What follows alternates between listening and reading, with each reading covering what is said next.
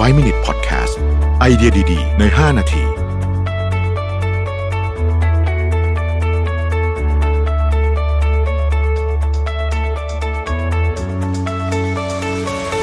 สวัสดีครับ 5 Minute podcast นะครับ คุณอยู่กับประวิทย์หานุสาหะนะฮะ วันนี้ผมเอาบทความจาก The Curator นะครับ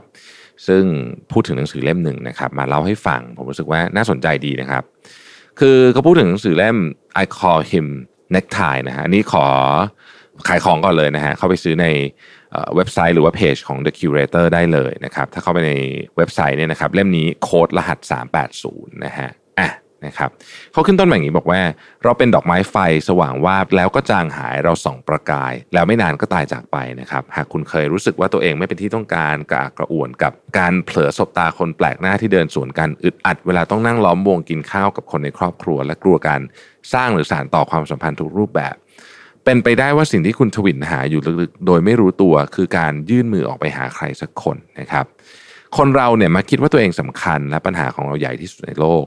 สิ่งที่ตลกร้ายก็คือว่าไม่ว่าสุดท้ายเราจะแก้ปัญหาด้วยวิธีใด รอบครอบรัดกลุ่มเพียงใด การตัดสินใจของเรามักสร้างปัญหาใหม่ๆ ให้กับคนอื่นอยู่เสมอ เช่นเดียวกับสถานที่ที่ทากุชิฮิโรและโอฮาระเทสุสองตัวละครหลักในนวนิยาย ผมเรียกเขาว่าเน็กไทเนี่ยหรือว่า I call him necktie เนี่ยนะฮะต้องเผชิญ เรื่องราวทั้งหมดเริ่มต้นขึ้นง่ายๆ จากที่ทั้งสองบังเอิญพบกันในสวนสาธารณะ คนหนึ่งคือชายวัย 20 ต้นๆ ผู้โดดเดี่ยวตัวเองจากสังคม อีกคนคือพนักงานออฟฟิศวัยใกล้เกษียณที่เพิ่งถูกไล่ออกมาหมาดๆในวันแรกๆพวกเขาเพียงรับรู้การมีอยู่ของกันและกันห่างๆ ต่างคนต่างรอบสังเกตพฤติกรรมซ้ำๆในแต่ละวันของอีกฝ่าย จนกระทั่งวันหนึ่ง ผู้ที่สูงวัยกว่าเป็นคนเริ่มต้นบทสนทนา ความในใจระหว่างคนแปลกหน้าก็ค่อยๆ พรั่งพรู เช่นเดียวกับความลับ ที่ทำให้ทั้งคู่บังเอิญมาพบกันในสวนสาธารณะ เขาเป็นพนักงานบริษัทคนเดียวในสวน ผมเป็นฮิกิโมริคนเดียวในสวน มีอะไรบางอย่างไม่ถูกต้องเกี่ยวกับเราทั้งสอง เราควรจะอยู่ในออฟฟิศในตึกสูงที่ไหนสักแห่ง ส่วนผมก็ควรจะอยู่ในห้องสี่เหลี่ยมของตัวเอง เราไม่ควรมาอยู่ที่นี่ หรืออย่างน้อยก็ไม่ควรเสแสร้งว่าเราเป็นส่วนหนึ่งของที่นี่นะครับ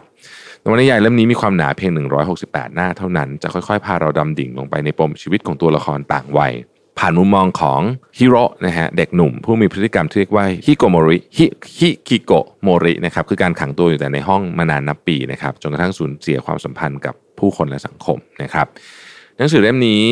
พูดถึงปมในอดีตของฮีโร่นะครับคือความรู้สึกต่อ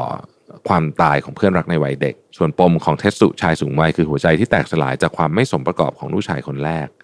ในแง่ของพล็อตเนี่ยจะไม่ได้มีอะไรแปลกใหม่ แต่สิ่งที่ทำให้ในวนิยายเรื่องนี้ครองใจนักอ่านได้ก็คือความลึกและเรียวของตัวละคร ซึ่งเป็นเหมือนกับภาพสะท้อนความรู้สึกนึกคิดของผู้คนในยุคปัจจุบัน ที่ต่างก็รู้สึกว่าตัวเองบกพร่องและพยายามทุกวิถีทางเพื่ออำพรางความบกพร่องนั้นนะครับ ทั้งทั้งที่รู้อยู่แก่ใจว่ามันไม่เนียนเลยสักนิดนะฮะผมรู้สึกว่า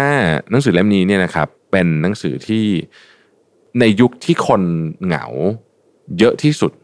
ตั้งแต่มีการทำการเก็บสถิติมา มีความเศร้ามีความเครียดมีความกดดันมากที่สุดเนี่ย มันช่วยพยายามตีแผ่หรือว่าต้องบอกว่าช่วยพยายามบทขยี้แล้วกัน ให้เราตามหาปัญหาที่แท้จริงที่ซ่อนอยู่ในตัวเรา มากกว่าแค่จะทำให้ตัวเองรู้สึกชินชาหรือว่าเฉยชา หรือว่าหาอะไรมาทำให้มันมึนๆผ่านๆไปในแต่ละวันมากขึ้นนะฮะ เป็นหนังสือที่น่าสนใจมากอีกครั้งหนึ่งนะครับ ผมเรียกเขาว่า necktie นะฮะพ่วงขายของเหมือนเดิมนะฮะเข้าไปสั่งซื้อที่ Curator 380 นะครับ รหัสโค้ดนะครับ ขอบคุณที่ติดตาม 5 minutes ครับ สวัสดีครับ 5 Minute Podcast